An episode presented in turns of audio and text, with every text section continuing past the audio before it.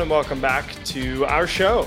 We're the Reformed Dissenters, and uh, we're the show um, where Reformed Christians dissent against popular ideas of culture uh, by asserting a biblical worldview. My name, of course, is Bruce Johnson, joined yet again, of course, by my brother Jacob Johnson. Hello, everybody. And today is Literature Wednesday, which means we are breaking down chapters in a book because that's implied by the, the, title of what we call this episode.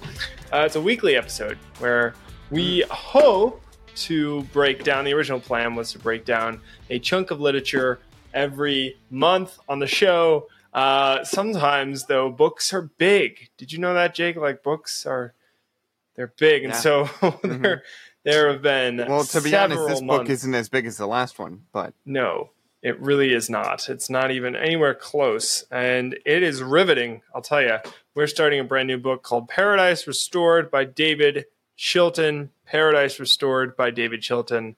Uh, phenomenal book. Um, I have used this book as a reference, not read through it cover to cover, but I've used it as a reference for a long, long time. And by a long, long time, I mean about a year and a half to two years. um, so not that long. so now we know But, uh, metric of time. That's my metric. Yes, uh, a month is like a year to me. Basically, it's just like forever. What? That was just a month ago. How? So much happened. um, so yeah, I mean, I have more copies of this thing than I can count. I've handed out more copies of this book than I can count, and I figured, hey, it's probably time I read it cover to cover, even though I basically know everything that's in it. Um, because I've discussed this with so many people, but this is one of my absolute favorite books, Paradise Restored by David Chilton. And uh, we read the introduction this week and broke it down. And oh boy, the tricky thing with this was uh, stopping yourself from highlighting too many things. I mean, it's just like you can kind of see my highlights here, just highlights. Literally every page has a highlight of some kind. And I'm just like, I need to funnel this down a little bit. So, anyways, good book. It's a lot here. Jake has a lot of comments. I have like a lot of comments. So, uh, yeah, is going to be exciting. Before we get into this, though, we have to do what we always do, which is talk about our verse of the week. And Wednesday is uh, we trade duties. So I don't do it Wednesdays. Another guy does it. I don't know. Jake, you want to you want to do it on? I guess I can.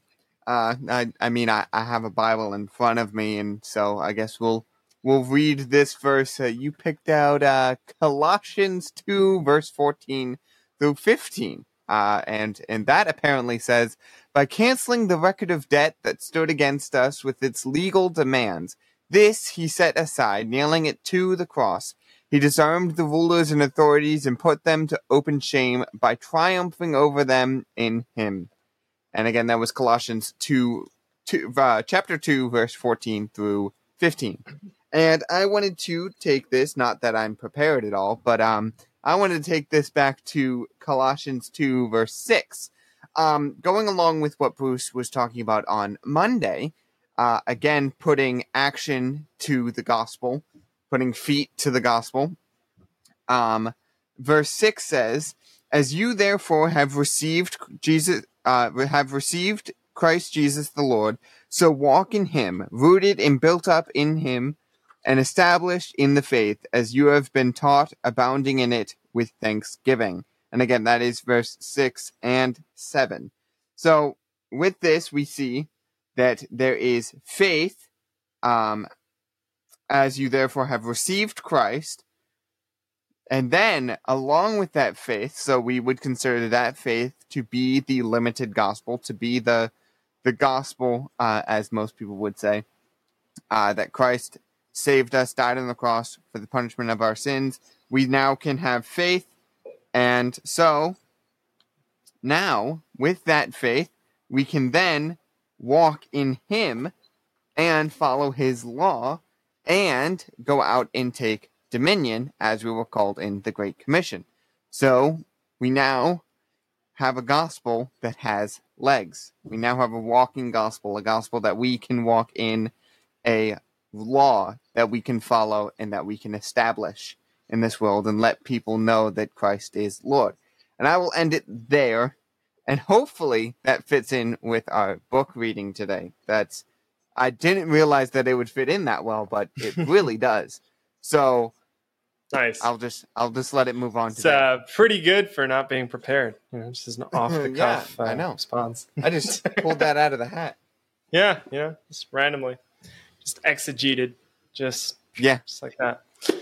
Nice, that was great. Thank you, Jacob. Um, so this chapter, chapter one, it's not the introduction. I misspoke, but it's basically the introduction.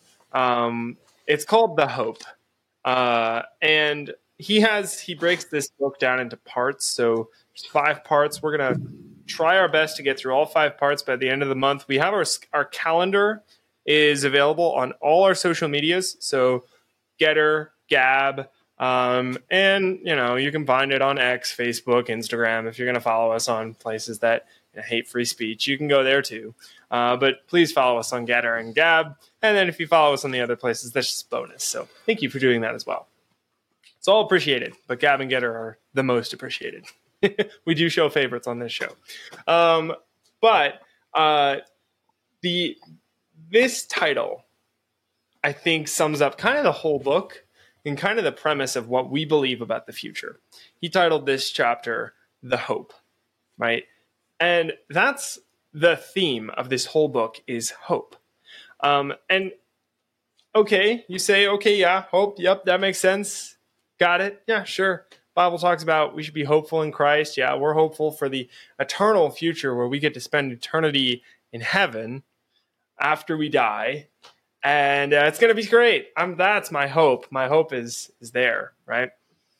But no, our hope is built on nothing less than Jesus Christ, right? And what did Mhm. Jesus Christ say to do? He said, "Thy will be done on earth as it is in heaven," and he said, "Go make every nation a disciple for me through him." That's our hope. And so that's what this book is premised around. I'll read a quote from page three where Chilton breaks down the other side, right? The most common, unfortunately, most common perspective of the future in America today. It didn't used to be this way. In fact, that's a fairly recent occurrence. Um, but the most common hope, quote unquote, of the future, unfortunately, tends to look a lot like this quote, any new outbreak of war, any rise in crime statistics, any new evidence of the breakdown of the family was often oddly viewed as progress, a step forward toward the expected goal of the total collapse of civilization, Mm. a sign Mhm. that Jesus might come to rescue us at any moment. End Yeah. quote. And that's just sad. Like really, like you're you're hope like you're looking around, you're like, wow, this is great. Look, it means Christ is coming back soon. When in all actuality, it means no, no, you you dropped the ball. This is your fault. This is not something to revel in and get excited about. Like, nuh No, you you completely twisted the whole future. Another quote from page three: "Quote, uh, as one famous preacher put it, you don't polish brass on a sinking ship." That slogan was based on two assumptions. First, that the world is nothing more than a sinking ship. Second, that any organized program of Christian reconstruction would be nothing more than polishing brass. Evangel- um, evangelicalism? Evangelism. Evangelism. There it is. It's usually evangelicalism, so I don't know. Um, but it's an invitation to join the losing side. End quote. And Evangelism. Evangelism. Thank you, Jake. I don't know. It's it's a little late at night when we're recording this, and it's been a long day. Thank you. That's why there's two of us. Appreciate it. um, To, it's to add on to that, Yeah, go oh, ahead. I'm sorry.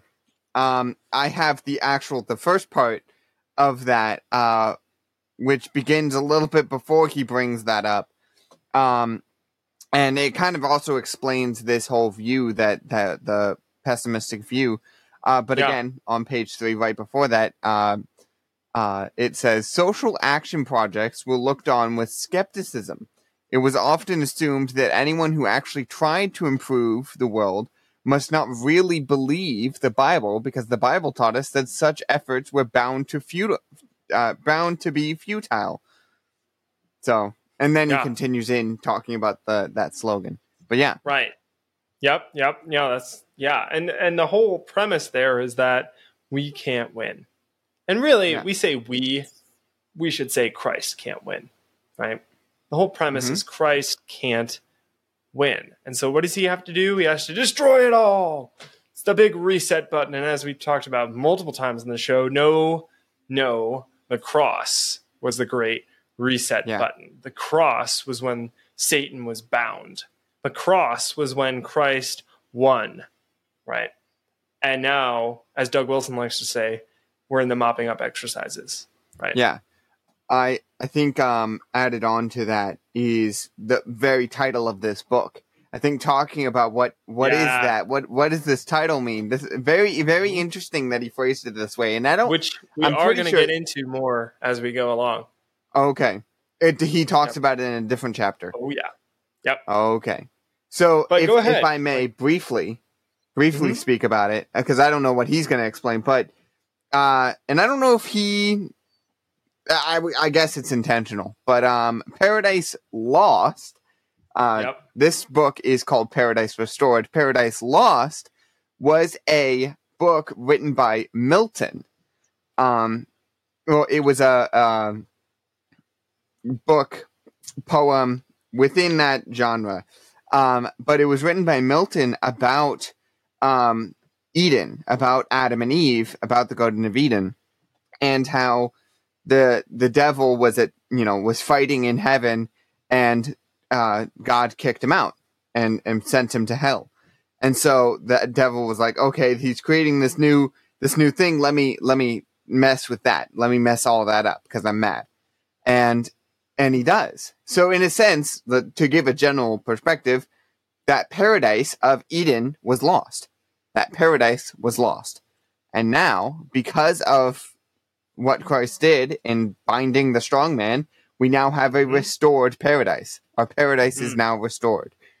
yeah. so we can now bring this back to the Garden of Eden in a sense, where we yeah. Which where is the the, last- theme of of the Bible, right? Like Mhm. that's Yeah. that's what the whole. If you were to summarize the Bible, that's how you would summarize it, right? Like exactly Yes. The earth was created good. God created us. He created this earth. He created everything here. And it went dramatically sour. But then Christ came, and now it's being restored to what it once was. Now, right now, it's being restored. Right now, in the new heavens and the new earth, it's being restored to that. Mhm. Yeah. Yeah, that's great. I'm gonna I'm gonna skip a few quotes here because I have just too many. and again, we always say this, but especially for this book, get your own copy. you can go to uh, AmericanVision.org um, and get your own copy of this book. Um, it's tremendous. So we don't want to fill, you know, say everything there could be said about this chapter. We don't want to just throw every single quote we possibly can at you because we want to leave you in suspense. And if it feels that way, it's on purpose, right? Because we want you to get your own copy. Go ahead, Jake. If I may, before we move on, can I Mhm. bring up another quote kind of similar Yeah. to this? Um, Go for it. again, on page three, uh, it's a lot of hoping on page three, but believe me, this Good is page. This is the last one that I have on page three. So, um, uh, Chilton says on page three, the unbiblical idea of spirituality is that the truly spiritual man is the person who is sort of non-physical, who doesn't get involved in earthly things, who doesn't work very much or think very hard, and who spends most of his time meditating about how he'd rather be in heaven, which an end quote, which I think is uh, so good and what a, great example of like the wrong spirituality. We we think of a oh he's very spiritual. A very spiritual person is someone who is I don't know. I it's exactly what he's thinking. Not involved in earthly things, non physical, sort of non physical. Yeah, on page Um, four, he kind of continues that theme, Mhm. which is tremendous. And he says, To be spiritual is to be guided and motivated by the Holy Spirit. It means obeying his commands as recorded in the scriptures. The spiritual man is not someone who floats in midair and hears eerie voices. the spiritual man is the man who does what the Bible says. Romans 8, Yeah. 4 through 8. I have that exact that exact quote. Nice. But yeah, that's Yeah. perfect. That's good. Yeah. Yeah. Um, all right, so let's see. We've got 13 pages. Um, he spends a lot of time talking about how this is not a new idea. In fact, this is one Mhm. of the oldest ideas. Um, this idea of hope for the future, right? This is not some uh, pipe dream. This is not just some, I think he calls it, uh, oh, blind, everything will work out somehow kind of optimism. It's not that. It's it, it has a rich heritage um, this uh, what he calls an eschatology of dominion. It's been called that by many people throughout church history. Right, this is not some newfangled idea. In fact, the most newfangled idea is dispensational premillennialism. Right, dispensationalism, this wacko idea that we can somehow disconnect the Old Testament from the New Testament, gave us this ridiculous idea of dispensational premillennialism. Now, there's two thoughts, right? There's historic premillennialism and dispensational premillennialism. The dispensational premillennialism is insane. The historic premillennialism is at least somewhat founded in Scripture, even though we disagree with it, right? hmm So the the idea that the future is a hopeful one, and that Christ will succeed here on earth, like He said He would, is not a new idea. Yeah. So he spends a lot of time talking about that. Um, so I know going to he move brings to up Athanasius to Yep. to bring up one of the people Athanasius was claiming a a um you know an eschatology of victory was claiming this sort Yeah. of this victory this hope that we could have Yeah, And he said that even in his day, a- even in his day, sin was Yeah. decreasing and the world was actually getting better, and Christ was taking over the world. Even though he Mhm. lived in one of the most persecute, like one of the times when Christians were persecuted the most, he still said that. yeah under Right? Diocletian Yeah. Yeah. So, um, he also brought up Christopher Columbus, page six. He talked a lot about Christopher Columbus. He said that Columbus came to the New World for a trade route, but the underlying purpose of that, of finding that trade route, was so that he could. He, he believed there was unfulfilled prophecy that the earth would become would be filled with the knowledge of the glory of the Lord, right?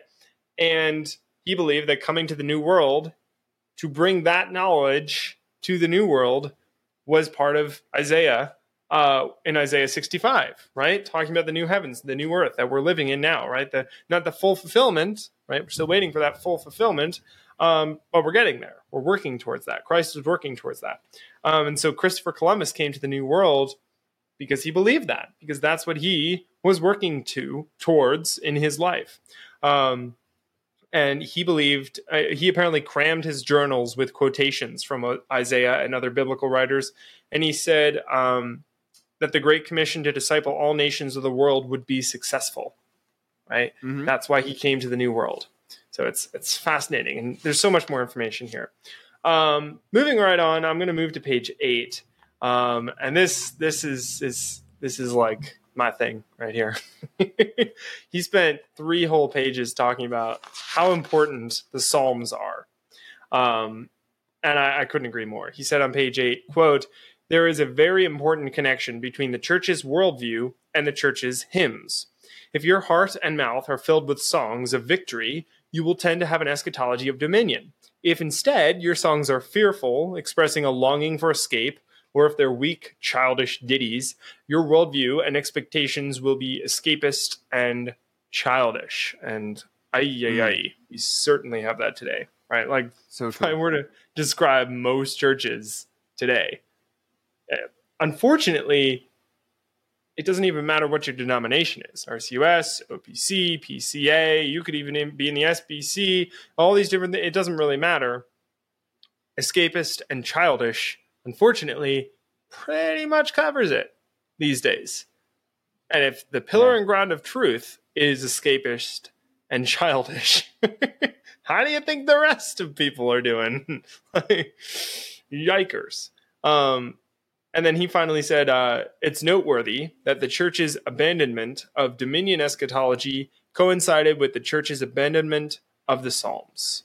So when we stopped singing the Psalms, we got weak, we got squishy. And we started to think, oh, we're just passing through, uh, ah, just pilgrims in a foreign land that we just gotta get through, and I can't wait till we die and go to heaven. Like, that's Mhm. horrible. Like, oh, save a few souls, you know, but we can't really expect this world to be Christianized because, you know, Christ has to come back again and do something even greater than the cross for that to happen. Like, we diminish. What's that? Temple has to be destroyed again. right? yeah. First, the temple has to be built, then it has to be destroyed again because the prophecies say that the temple's destroyed when this is fulfilled. Huh. Huh. A little Hmm. weird. We're going to get into that a lot in the coming chapters. so stay tuned. Um, then he just quotes a ton of Psalms. So if you have the book, hopefully you do. Uh, if you don't, go to AmericanVision.org, buy your copy of Paradise Restored by David Chilton. Highly, highly recommend it. Pages 8, 9, and 10, full of powerful Psalms. I mean, if you're looking for like some of the most, like all the Psalms are wonderful, but if you're looking for the most potent, like, pow in your face collection of Psalms that there is, it's here. Um, and he just did a great job putting that together. Um, and a lot of these you'll actually recognize from our verses of the week we've been doing over the last two years. so I didn't pull exactly from these pages when I put together my list of Psalms, but I won't say I wasn't influenced by it. so, uh, anyways, they're, they're really good. Uh, Jake, did you have a quote for I don't want to hog all the uh, all the time? No, I, I do want to end with a quote. I think it's uh, going to be a good ending quote, but other than that, really, it's just Okay, conversation until then. Cool. Um, I'll pull in a quote from page 11. Uh, David Chilton said, quote, The fact is that you will not work for the transformation of society if you don't believe society can be transformed. You will not try to build a Christian civilization if you if you do not believe that a Christian civilization is possible. Mm. So, Mhm. yeah, that perfectly sums up where we're at, right? Like, how many people today give as their reason for quote unquote not making waves or playing the game or uh, well we can't really implement god's law in civil government because well right how many of those people who compromise that's what that is that's compromise how many of those people who compromise give this as their excuse well we can't do these things because we can't really have a Christianized culture. Right? Like they don't Mhm. believe it. They might give so many excuses, and they do. Trust me. I've been in more conversations Well- than I would have liked to, where they give so many excuses. But at the at the end of the day, that's the root, right? Go, go ahead, Jake. Yeah, and, and even what he was saying earlier in the chapter, like they, what is their worldview come to? Like, if if really, if you take their worldview that everything is going to die, right? You would have to say that the Great Commission shouldn't have effect, because Yeah. if everything's going to all die, what's the point of the Great Commission? What's the point of going out? What's the point of doing anything? And Yeah. because really, if we're so heavenly minded, we want to get to heaven so bad, why not? Why not intentionally try and make the world worse so that Yep. you get to heaven quicker? Yeah, You know, yeah. or just you know not do anything, hoping that the world gets worse and worse. Right. Yeah. If, if your whole premise of Christ coming back is that it has to get really, really, really bad before he comes back, then sure, why the heck would you want it to get good? Why would you take courage when it gets good? Right? You would be like, oh no, that means Christ isn't coming back for a long time. Right? like, yeah. Yeah. And, and I should say on the onset, we're all looking forward to Christ's returning as a king. We just we place that at different times, right? So lest you think going into this series of episodes talking about this book that we are like, "Oh, I hope Christ doesn't come back soon." It's no, come quickly, Lord, right? Because we believe mm-hmm. by the time Christ comes back, this world will be Christianized, right? That what it says in Habakkuk will be true, that the earth will be as full of the glory of the Lord as the waters cover the sea. We believe that will, that prophecy will be true. Right? And so, of course, come quickly, Lord. If he comes back within a year, then that means the world will have been Christianized in a year. That's right. That's a, that's a miracle. Um, so, of course, yeah. Um, all right. So, page 11 quote, we do not believe in some kind of natural progress in civilization. Our civilization will rise or fall in terms of God's blessing. And God's blessing in his personal and covenantal, not automatic, response to our covenantal obedience. Deuteronomy 28. So th- there's a lot there. We can unpack that really quickly, Jake. Um, but the, the essence, and then I'll let you, if you want to dive into it a little bit more. Uh, but the, the essence here is that we can't just sit back and do nothing. This uh, blessing is not automatic. It wasn't for Israel. It's not been that way for any nation, right? It wasn't that way for America. We were blessed because we made covenant with God and we kept it as well as we could for a time, right? We covenanted with God. And what is a covenant?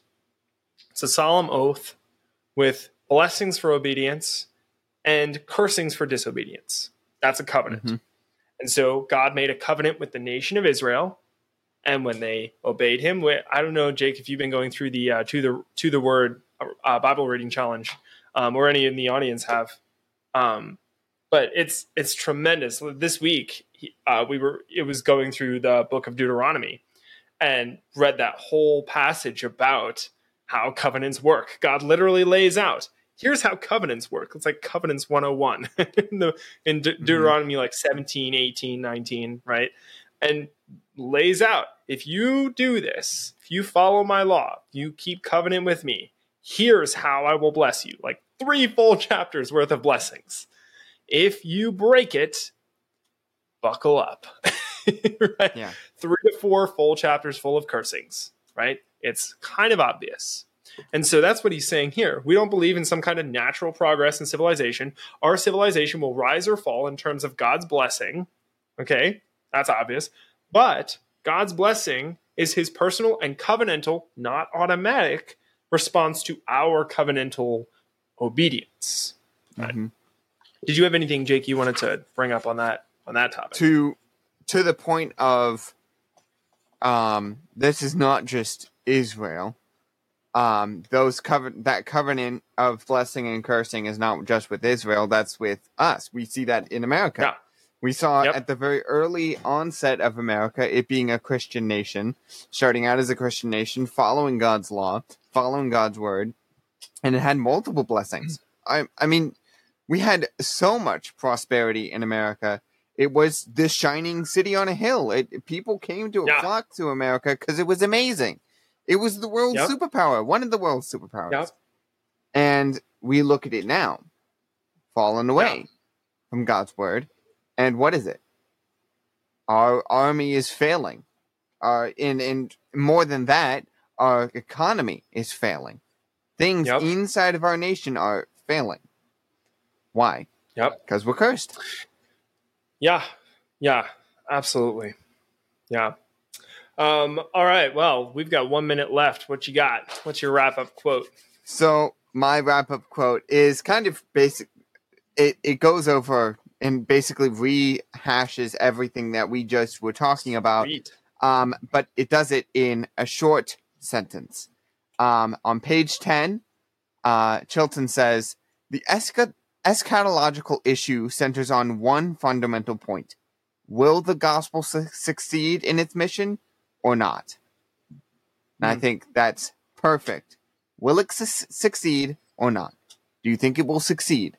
Then you believe in uh, in an optimistic view, in a hopeful view of the future.